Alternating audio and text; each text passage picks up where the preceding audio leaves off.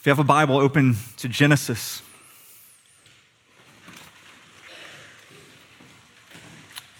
Genesis chapter 1. If you're new to church or unfamiliar with your Bible, this is an easy one. It's the very first book, it's the very first verse. Genesis chapter 1.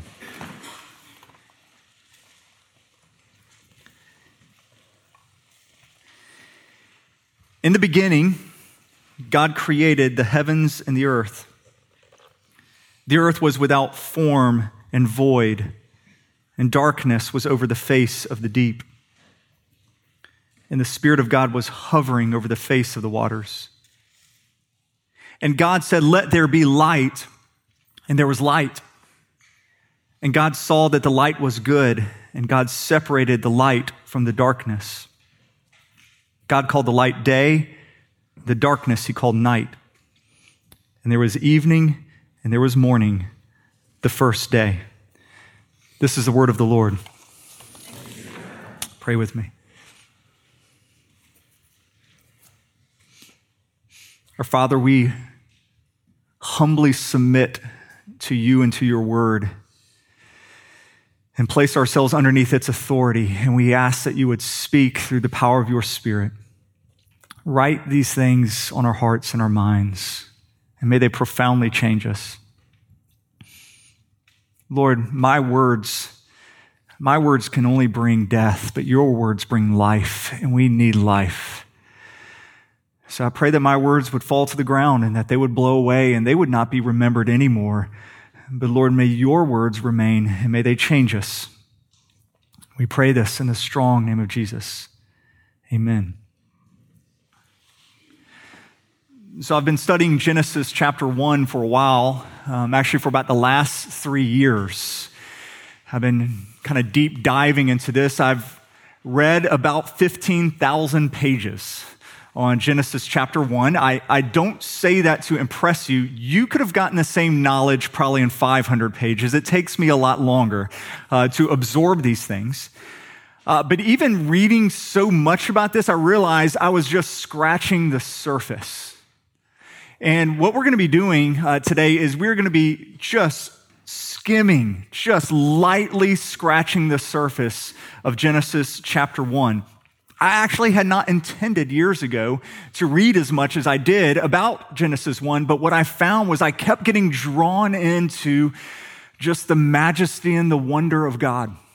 And it kept drawing me into worship. And this really is my goal for our series going through Genesis is that we would celebrate who the Lord God is um, as our creator and our Lord uh, in a much deeper and fuller way.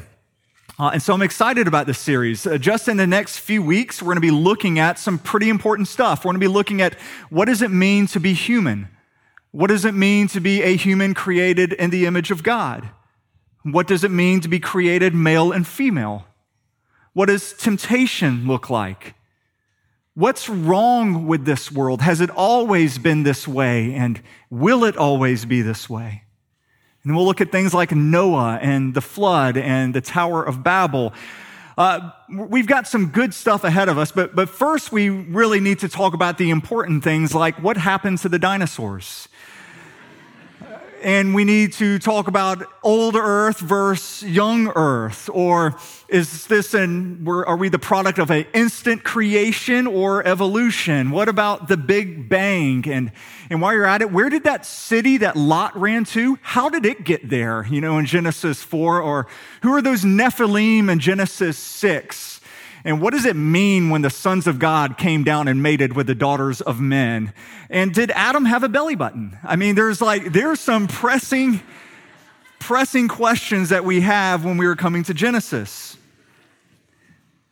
But perhaps the best question that we can ask is what are the questions we are supposed to ask? And what exactly is Genesis trying to answer? Um, I heard the story of a four year old boy who went to his mom and asked her, Mom, where did I come from? And the mom was like, Oh, why couldn't your daddy be home? You know, and she says a quick prayer and then she, uh, she dives in and she goes, uh, Son, well, you see, when a man loves a woman, scrap that. You, you know how bumblebees are always flying around the flowers and, um, Let's go back to the man and the woman. You know, there's, there's, there's physical differences between a man and a woman, and she's sweating profusely, and she does the best she can over like 10 or 15 minutes, and she finally finishes, and she said, Son, did that make any sense to you?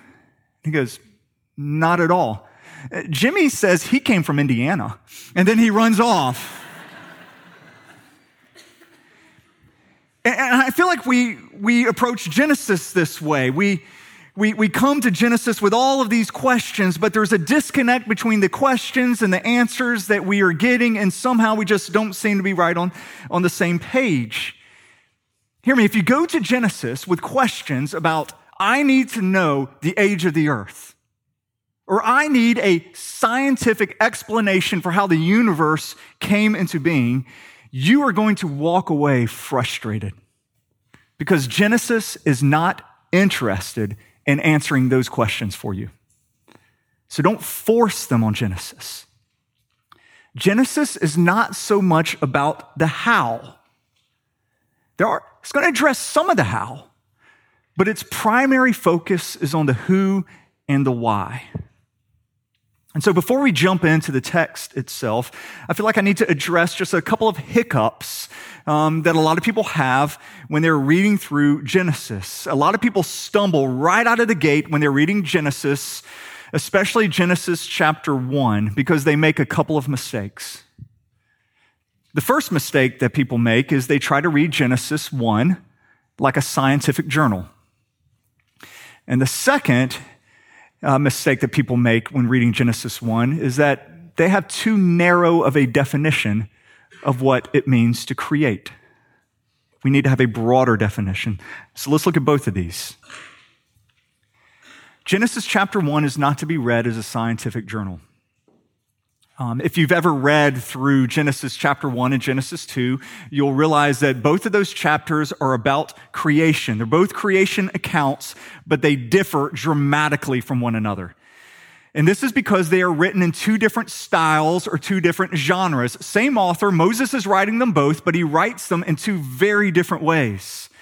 Genesis 2, which we'll look at in a couple of weeks, it's written in what we call narrative prose which is what most of the Bible is written in. And this is uh, the genre you, you use when you're describing something, when you're documenting something. Genesis 1, however, is poetical. It, there's an obvious structure and a rhythm to it, and it's beautiful.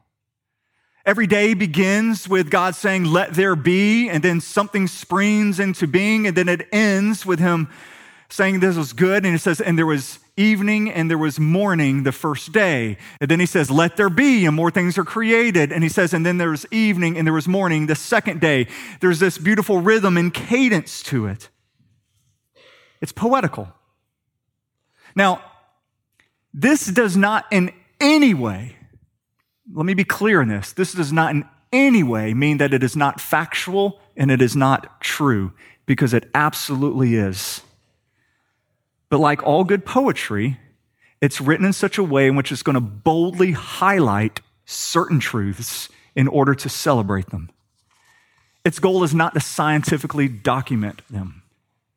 So Genesis 1 is a celebration. Genesis 2, written in narrative prose, is more of a documentation or a description. This is a pattern that we actually find throughout the Bible um, description and celebration. Um, for instance, if you go to the next book in the Bible, Exodus, and you go to chapter 14, you're going to find Moses writing about the parting of the Red Sea and how God parted the Red Sea and that God's people walked through on dry land. And you have that described. And then you come to Exodus chapter 15, and it's poetical. It's a song. And it was written in order to celebrate those truths that you just heard in Exodus 14. And so you have all of this celebratory poetic language like the Lord has thrown the horse and rider into the sea. And at the blast of God's nostrils, the waters piled up. Now, if you want to understand the science of how God uses his nostrils, in order to blow in such a way to get the air, you know, to, to, move the, the waters, to get them to pile up, you will miss the entire point of Exodus 15. It's a celebration of what he has done in Exodus 14. Do not miss the point of Genesis 1. If you go to it just looking for scientific explanations, you will be frustrated.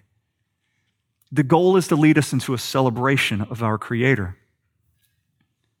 So let me just say at the start here that I know many godly, godly scholars who believe in a literal six day creation with 24 hour periods.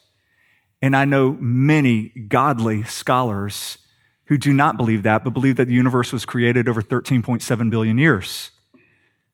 I know many godly scholars who believe in an instant creation, and many godly scholars who would also believe in evolution. And we need to be really gracious with one another and careful before we hold up one and say, This is the biblical view. Because once again, Genesis 1 is not interested in so much in describing the how, it's wanting you to know the who and the why. Uh, any of you uh, James Spann fans out there? Like James Spann? Like really, like you, you follow James Spann. Okay, most of you, you know who he is. He comes out every tornado watch, all right? He's out there, he's got the, the red suspenders, he, he lives for this moment. He's a Christian. Uh, it's kind of like, you know, Chick fil A's Christian food. James Spann's your Christian meteorologist, right? It's, it's who we all go to. And so we, we love James Spann, and he gives us the weather. Now, James Spann 100% believes the Bible is true and that God is the one who causes it to rain. God is the one who withholds the rain. He 100% holds to that. Yet when he is making his weather forecast, he's not getting down on his knees and trying to hear from the Lord and then saying the next day, there was a, I was 60% certain I heard from the Lord that there's going to be rain or slightly clouds. You know, he, he doesn't do it. He's looking at the barometric pressure. He's looking at the wind currents. He's looking at all of these other things to explain the how. So he looks at all these other things to explain the how, but then he 100% holds up the who and the why. God is the one who causes it to rain or to stop. Now, now most of us don't have any problem with that. Any at all because it's meteorology. But somehow when it comes to the origins of the universe, or it comes to our own origins, we get a little touchy and understand that. But once again, I want us to be gracious with one another and also to be faithful to ask the right questions of Genesis 1. So that's our first stumbling block. We treat it as a scientific journal, and it's not, it's a celebration. Second is this we have too narrow of a definition of what it means to create. You see, when you read through Genesis 1, you hear this word create, and you immediately think of something.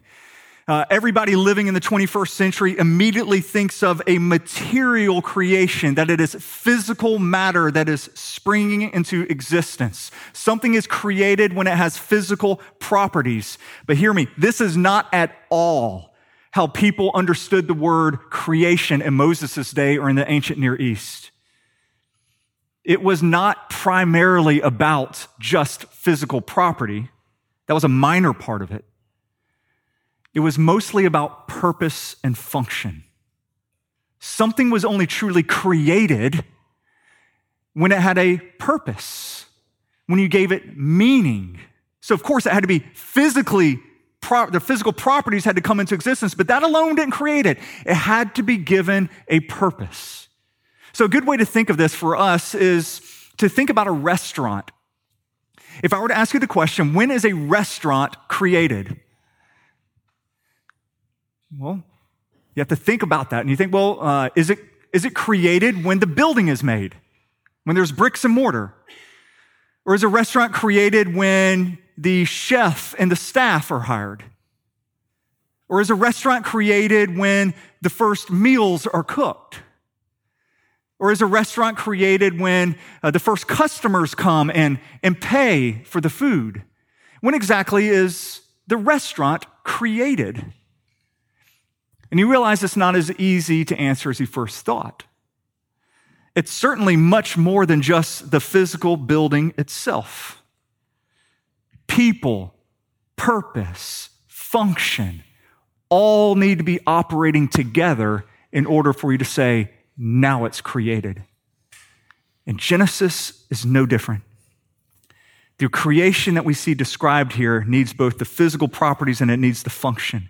And if you only focus on the material, the material aspect of creation, you are going to miss the entire point. Because Genesis is primarily concerned with the purpose. God is ordering these physical elements around, and He's giving everything an explicit purpose. It only matters, it, it, it, it's only after matter exists and then is given a function do we call it created. So as you read through Genesis 1, nothing that God materially creates in Genesis 1 uh, is created just to exist. No, you have the sun, it's created not just to exist, but it has a purpose in order to give us day, in order to give us night. Now, you find this all throughout Genesis 1 the function and the purpose of his creation being explained. As a matter of fact, you, you seem to have in verse 1, God creates all the matter. In the beginning, God created the heavens and the earth. It's all of this matter, and it's chaotic. It's formless and it's void and it's darkness. And then what you seem to have over the rest of the days is God is orchestrating these things. He's moving things around. He's fashioning all of this matter in such a way to give it a function, to give it a purpose. He begins fine tuning all of it according to his design in order that we might flourish. And can I tell you, his design is absolutely astounding. If you do not believe in God, if you're a skeptic, then you really do have some explaining to do as you look at our universe and its design, because it seems like everything, not just in our world, but in the universe, has been fine tuned for our existence. Take liquid water, for example. We live in a world that is full of liquid water. But do you have any idea how rare that is in the universe? It's one of the, the rarest commodities we have in the entire universe. As a matter of fact, if you were taking an inventory of the universe, liquid water would not even make the list. No more than if you were taking an inventory of your house, that penny in between the sofa cushions would make the list. It's that rare. And yet here on earth, we have oceans full of it. We have children jumping into pools with it, playing in sprinklers. We could turn on any faucet and there it is. It literally falls from the sky on us. This rarest of commodities. And of course, life could not exist without it. Pick up any good, you know, eighth, ninth grade physical science textbook and you'll read about these things. You're going to read about how we actually got this water. And it'll talk about the, the earth got this water, the, the water we have, it was originally forged in the furnace of some star that went supernova uh, out there in the suburbs of the Milky Way galaxy. And, and when it exploded, you know, it's sending out oxygen, hydrogen, helium. It's, it's sending all those elements out everywhere to a debris field that's more than a trillion miles wide. But then over the course of billions of years, they begin to pull together through this force called gravity. They begin to gather all of these elements together, and then you get the hydrogen. It, it starts joining up with the oxygen, and it starts forming this thing called water. And then it gets pulled into this new uh, mass of rock that's being formed, and it gets pulled in there, and that rock is just the right temperature to where that water can remain liquid. It's, it's awe inspiring as, as you read through this. And, and, and what I want you to do is you can hold that up. You can hold that up, and then you can read Genesis. And God said, let the waters of heaven be gathered together in one place. When I hold up all of that that I've read there and then I read Genesis 1 and how this gathering together happens, I literally want to weep in worship at how glorious and mighty our God is. Can I geek out for just a minute on y'all? Y'all have time for me to geek out? My, my kids, they're, they're right, they're done with this. Like, they are so done with me, like every dinner table going through this. But uh, let's take a look at gravity. All right. Did you know that if gravity was just a hair weaker, like one billionth of a gram weaker, the particles would not have been forming together. We would have no stars. We would have no galaxies. Yet if gravity was one billionth of a gram heavier, well, then we would have too much ammonia, too much methane, and that our earth could not retain water. In the solar system, we are, our solar system is so perfectly placed in the Milky Way. If we were too close in the middle, it'd have too much radiation and we could never exist. And our sun, well, our sun is the, it is unlike the vast majority of the stars that are, that are out there. Our sun puts out a remarkably stable output of energy that happens to be the exact amount of energy that our earth needs. And it's also the perfect size. If it was any larger, there would be too much radiation. If it was any smaller, well, then we couldn't have photosynthesis. There'd be no life. And our earth happens to be the perfect distance from the sun. Any closer, we would burn off all of the water. Any further away, well, we would freeze. And our orbit needs to be perfectly circular or nearly perfectly circular. Otherwise, there would be too much fluctuation in our temperature and we would not have a stable climate. And thank goodness we have a moon that's the perfect size we need, also in a near perfect circular orbit around us. And it provides the stabilization that our orbit needs, allowing our climate to be steady. I, I, could go on about this, and, and I read things like this about how the moon and the sun, they're, they're perfectly positioned. And I hold all of that up. I hold that all of it up over here. And then I read through Genesis 1. And God made the two great lights the greater to rule the day and the lesser to rule the night and the stars. And God set them in the expanse of the heavens. And I hold all that together and I see how God has set them beautifully, perfectly in the expanse of the heavens and I want to celebrate and worship. I could talk more. I'm going to. I'm not even to look at my kids. They're like, Dad, stop. You know, our Earth, we have a, we needed a superheated core.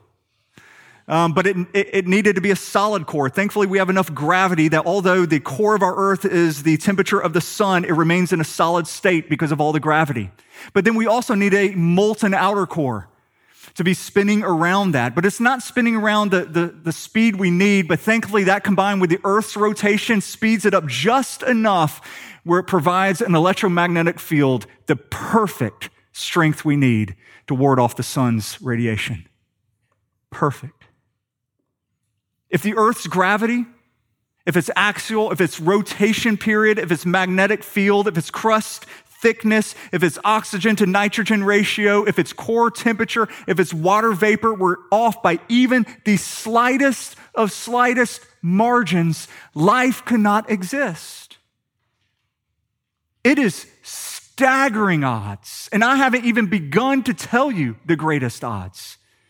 The odds are so staggering that even the most staunch atheists, even people like, you know, uh, Stephen Hawking or Richard Dawkins, they'll at least acknowledge it certainly seems as if the universe has been designed for a purpose. And what we see here is it has. It absolutely has been designed for a purpose. And we are to celebrate that design and that purpose. And we are to worship our Creator. And Genesis 1 is our song. And so let's dig in and just look at just a few things. We don't have much time. I just want to look at a few things in Genesis 1. Once again, verse 1. In the beginning, God created the heavens and the earth. This has been called the most pregnant verse in all of the Bible, which is true because literally everything flows out of it. And what we see here is that at the beginning, before there was anything, before there was any physics, laws of gravity, before there was time, before there was space, before there was anything, there was God. This is the foundational truth of everything we know is before anything there was God. The universe did not just spring into existence from nothing. God was already there and he was creating it all. And the implications of this are profound. This means that everything has a purpose, that everything has meaning, that your lives have purpose and meaning. You are not just a result of the accidental collision of atoms coming together that somehow spontaneously came into being. You were created. You have a purpose. I shared this a couple of years ago, but I met with a doctor at UAB. Um, she wanted, said she had some questions, so we met back there in the welcome room. And I'm sitting down with her, and the first thing she says, she goes, I want you to know I am not like those other weak Chinese women who come to the United States and become Christians. It's like strong opening statement. Like, And so I said, okay, so how do you cope with the meaninglessness of your existence? To her credit, she said, I guess that's why I'm here, not well. She said, I have to grant as a scientist that if I do not believe in a God, that my life has no meaning. She's absolutely right. The only way we have any meaning is if we actually recognize that we were created, that we were designed for something, that our lives actually have a purpose. You can't have a purpose unless you were created. You also would not have a right or a wrong. There would be no such thing as good or bad. You know, some of you, you can remember in your philosophy classes that you took about, you know, moral relativism and your professor spouting out, you know, there really is no such thing as good or bad. It's all culturally relevant. And of course, nobody believes that. That only can exist in, in the classroom. But the moment you leave that and you see genocide, every person in the world goes, that's wrong. You're like, I just made a moral judgment. It is wrong. That's written in the DNA of every heart that we know that there are certain things that are right and certain things that are wrong. But the only way we know anything is right or wrong or good or bad is if we recognize we have a design, we have a purpose. And if we're going with our design and purpose, it's good. If we're going against it, it is wrong. And so we see that in the very first verse of the Bible.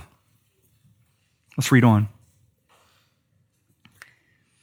The earth was without form and void, and darkness was over the face of the deep, and the Spirit of God was hovering over the face of the waters.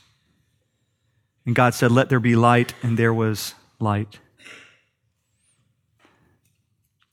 the time this was written, there was many creation myths that were all around the Israelites uh, all around the ancient Near East.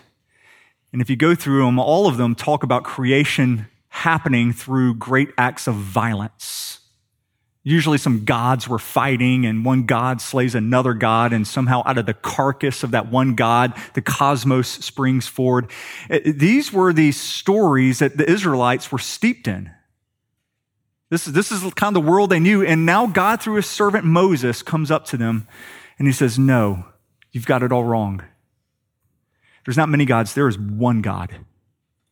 And He created everything, not through an act of violence, but He spoke it into existence out of an act of love. This is utterly different than anything else the world had ever heard. That God speaks creation into existence out of an incredible act of love I love the language that we read there. And the Spirit of God was hovering over the face of the waters. That, that word is beautiful. Uh, hovering, literally, it means it's, it's the language you would use to describe a mother eagle fluttering its wings over its young as it approaches the nest. And what you say, it's a very tender word. And, and you have the Spirit of God. He's, he's fluttering his wings. He's hovering over these dark, chaotic waters. Did y'all hear that in Hillary's testimony? What she talked about? All her life she saw, she could look back and she see that God was hovering there, hovering over the dark, chaotic waters of her life. And then he speaks light into it, and the darkness is shattered, the chaos is gone. What we see here happening in these these first verses of creation is something we will see happening over and over again throughout all of the pages of the Bible. When you come to Exodus and you come to the plagues that are happening all over Egypt, what it is is those who held to God's word, well, there was life and there was beauty. Those who rejected God's words, their life fell into utter chaos and death. But God speaks over those dark, chaotic waters, and he brings order and he brings life. And every Christian has experienced this personally, in which God's word has come to you and it has shattered the darkness and the chaos in your life and has given you life and light. I love the Gospel of John and what the Apostle John says in this. It's there in your worship guide.